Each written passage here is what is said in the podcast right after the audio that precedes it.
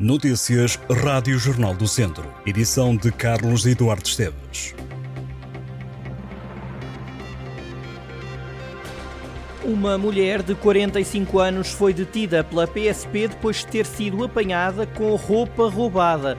A suspeita furtou vários artigos de vestuário numa loja num centro comercial de Viseu e conseguiu passar na caixa sem pagar. Já no exterior, foi interceptada pelos agentes. O caso aconteceu na tarde desta segunda-feira. A partir desta terça-feira, o uso de máscaras e viseiras deixa de ser obrigatório em estabelecimentos e serviços de saúde e em estruturas residenciais ou de acolhimento a idosos e populações vulneráveis. O governo justifica esta decisão com a evolução da situação epidemiológica da doença Covid-19, com o conhecimento científico, com a efetividade e com a elevada cobertura vacinal que foi atingida em Portugal. O Ministério indicou que se mantém a recomendação do uso de máscaras, principalmente em ambientes fechados ou aglomerações por pessoas vulneráveis, como as que têm doenças crónicas ou que se encontram em situação de imunidade reduzida, com risco acrescido para a Covid-19, que provocou em Portugal mais de 26 mil mortos, resultantes de mais de 5 milhões e 500 mil casos de infecção. Esta terça-feira é Dia Internacional dos Monumentos e Sítios. Para comemorar esta efeméride, o Museu Nacional Grão Vasco em Viseu oferece entradas gratuitas aos visitantes. As entradas são grátis das duas da tarde às seis da tarde, como foram durante a manhã. O Dia Internacional dos Monumentos e Sítios quer aumentar a consciência pública sobre a diversidade, proteção e conservação do património. Viseu tem desde esta segunda-feira uma associação de hemodinâmica criada por nove profissionais que integram o Laboratório de Hemodinâmica, um departamento do Serviço de Cardiologia do Centro Hospitalar Tondela Viseu. A Associação Hemodinâmica Convida nasce do objetivo de dinamizar ações de formação, congressos, jornadas ou iniciativas de sensibilização da população.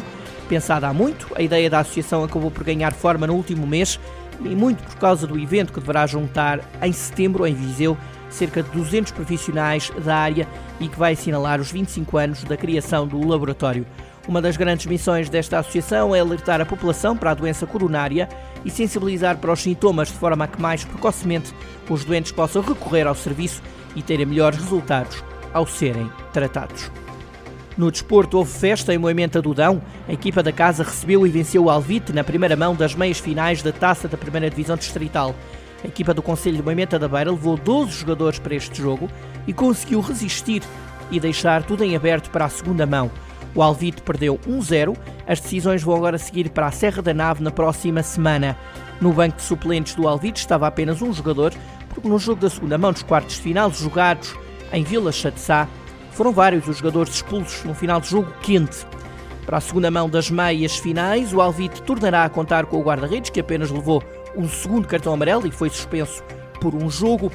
Na outra meia final também está tudo em aberto, mas com a diferença que a equipa que recebe a segunda mão está na frente da eliminatória. O Tarouquense foi a Cesuros vencer por 2-1 e avança para o segundo jogo com um golo de vantagem. No Hockey em Patins, o Termas perdeu contra o Valongo por 6-1 na 20 jornada da Série Norte da 2 Divisão. A equipa treinada por Pedro Ferreira chegou a estar a perder por 4-0. O Termas é o último classificado. O clube sampedrense soma 6 pontos em 20 jogos e o campeonato encaminha-se para a reta final. Faltam nesta altura 6 jogos para o final do campeonato. O Termas tem 12 pontos de desvantagem para a primeira equipa acima da linha de água, quando há 18 pontos em jogo até ao fim.